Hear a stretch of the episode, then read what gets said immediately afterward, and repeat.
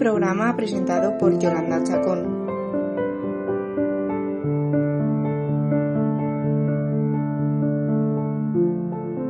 De lunes a jueves, de 10 a 10 y media de la mañana, en CLM Activa Radio y en iVoox.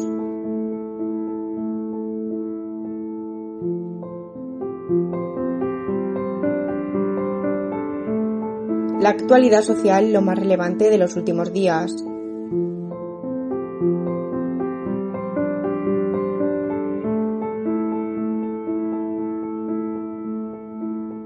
El proyecto de producción de hidrógeno renovable que se realizará en el complejo industrial de Repsol en Puerto Llano contará con la aprobación de la Comisión Europea tras el apoyo de la financiación a través de los fondos europeos de innovación.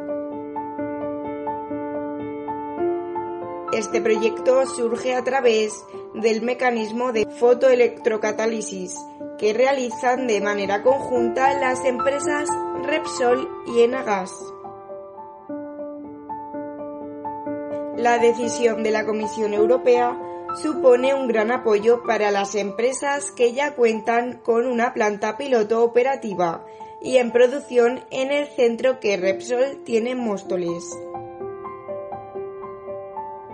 De esta manera se desarrolla el complejo industrial de Puerto Llano, que cada vez cuenta con más actividades que poder desarrollar. En el ámbito de los gases renovables y la descarbonización, Enagas está impulsando 55 proyectos concretos en toda España, de los cuales 34 proyectos son de hidrógeno verde y 21 de biometano. Todas estas actividades cuentan con más de 60 socios para llevarse a cabo y con una inversión conjunta de un total de 6.300 millones de euros. Además, estos proyectos se han presentado frente a las diferentes manifestaciones de interés abiertas por el Gobierno Nacional. Siguiendo con los objetivos de descarbonización, Repsol cuenta con 31 proyectos, con una inversión total de 6.359 millones de euros, en el marco de las convocatorias de manifestación de interés por los fondos europeos Next Generation llevadas a cabo por el Gobierno Nacional. Estos proyectos tienen en cuenta tecnología, descarbonización y economía circular, creación de empleo de calidad y equilibrio territorial.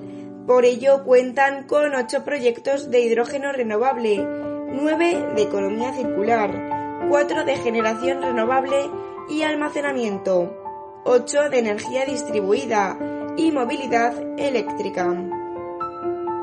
También uno de ellos aborda la transformación digital en el ámbito industrial y el último se centra en la transformación de la cadena de valor energética mediante inteligencia artificial y economía del dato.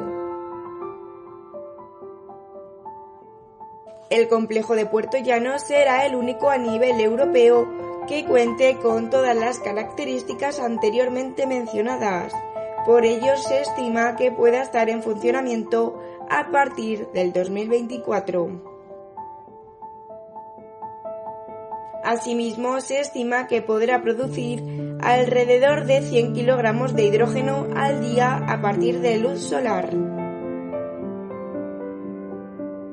Igualmente, la nueva instalación, además del consumo interno, abastecerá las nuevas hidrogéneras que Repsol prevé instalar en un futuro en las inmediaciones y que servirán para alimentar pilas de combustible de autobuses y camiones.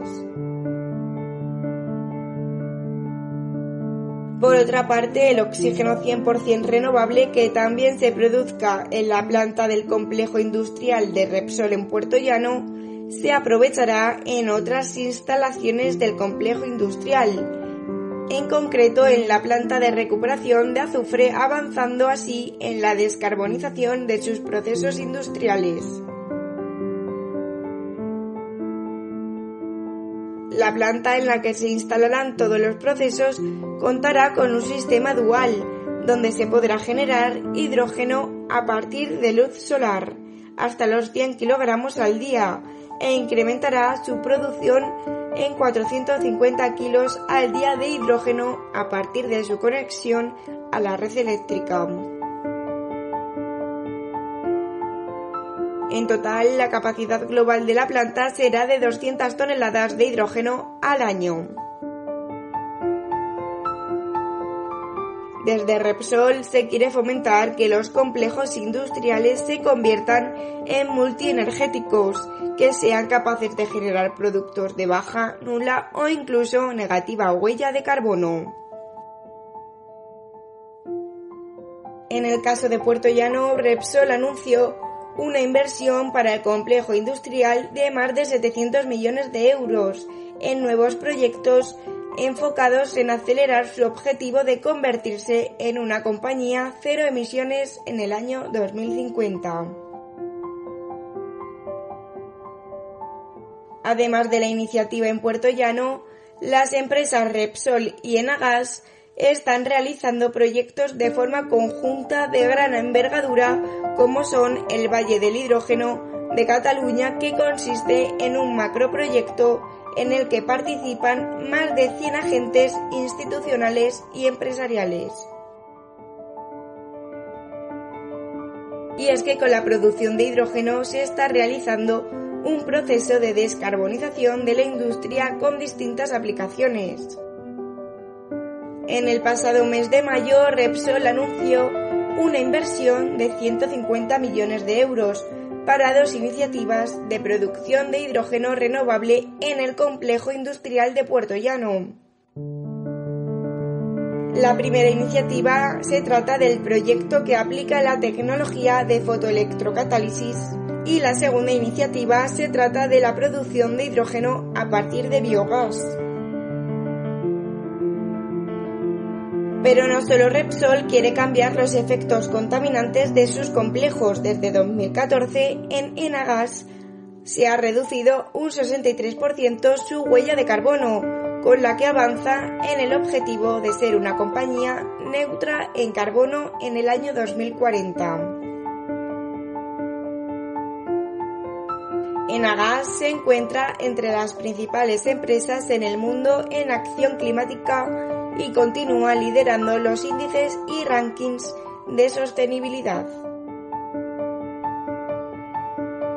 Asimismo, existen iniciativas que conceden financiación para los proyectos de sostenibilidad, como es el caso del programa Innovation Fund de la Comisión Europea, que concede ayudas a los proyectos más innovadores para el desarrollo de tecnologías bajas en carbono que se encuentran en una fase cercana a la escala precomercial. De entre los más de 230 proyectos presentados en la Oficina Europea, la Comisión financiará 32 de los cuales dos han sido presentados por Repsol.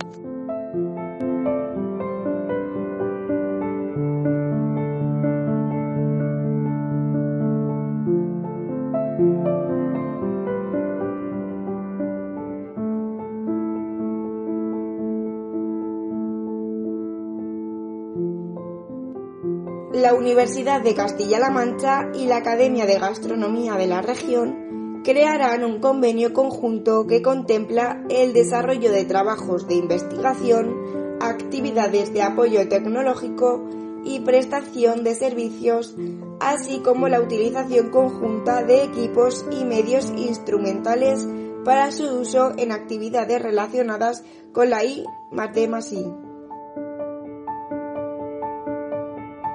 De esta manera han llegado a un acuerdo para la creación de una cátedra Universidad Empresas de Gastronomía que se realizarán en los próximos meses. Tanto el rector como el presidente de la academia han valorado de forma muy positiva dicha colaboración, por la que ambos han mostrado su agradecimiento y por la que José María San Román presidente de la Academia de Gastronomía de Castilla-La Mancha, ha indicado sentirse orgulloso de llegar a este acuerdo con la primera institución científica de la región. El acuerdo firmado por ambas instituciones se ha realizado con el objetivo de desarrollar actividades de docencia e investigación, iniciativas culturales o cualquiera otra de interés para ambas ligadas a la gastronomía.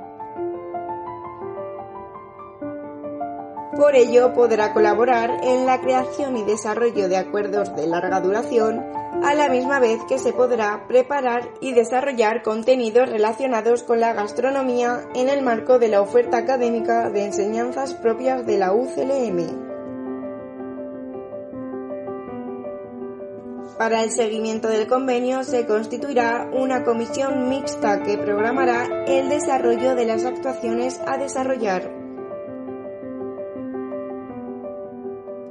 Esta comisión se unirá al menos una vez al año o cuando lo solicite una de las partes y estará compuesta por tres representantes de cada entidad. El presente convenio marco entrará en vigor en el momento de su firma y tendrá la duración de un año prorrogable. La Universidad de Castilla-La Mancha quiere ejercer su compromiso de apoyo científico y tecnológico al desarrollo cultural, social y económico regional desde su colaboración en contratos y actividades de I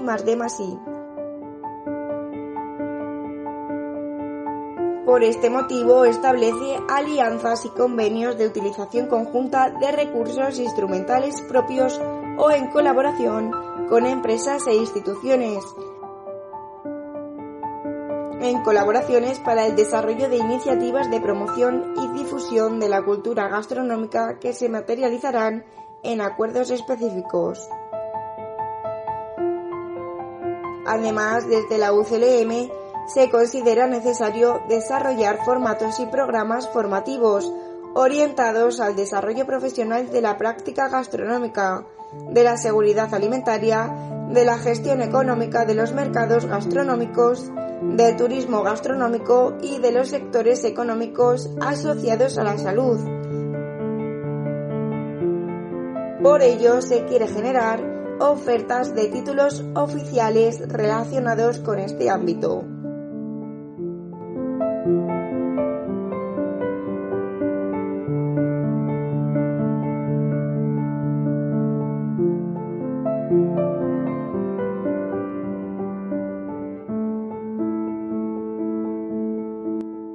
El Gobierno de Castilla-La Mancha defiende ante la Comisión Europea la creación de una regulación que proteja las indicaciones geográficas protegidas para productos industriales y artesanales. El Gobierno regional quiere mostrar su apoyo a la futura regulación insistiendo en la necesidad de que los productos no agrícolas adquieran una regulación a nivel europeo con la que se pretende defender de las falsificaciones a productos emblemáticos de la región, como son la cuchillería de Albacete, la cerámica de Talavera, la espada y el desmaquinado de Toledo, los encajes de Almagro, el mimbre de Cuenca o el oficio de lagartera. Según ha comentado la directora general de Asuntos Europeos, Virginia Marco, esta regulación supondría, entre otros factores, una mayor seguridad jurídica, tanto a los productores como al consumidor. Reconocer el valor añadido del producto, así como su valor comercial y cultural, y proteger a los productores de las falsificaciones y la competencia desleal. Por ello, desde el Gobierno de Castilla-La Mancha se está haciendo todo lo posible para conseguir que se regule la protección jurídica de las indicaciones geográficas protegidas de productos industriales y artesanales. De esta manera, estos productos pueden tener la misma protección y reconocimiento que los productos agrícolas. Algo que, como ha reconocido Virginia Marco, además de beneficiar a los artesanos y productores, supondría un beneficio para el turismo y el comercio y la promoción del territorio, revitalizando las zonas rurales de nuestra región y potenciando su patrimonio cultural. Por último, se lucha desde el Gobierno regional porque los costes de gestión y tramitación del proceso sean reducidos a la hora de que los productores y artesanos soliciten el reconocimiento como IGP no agrícola.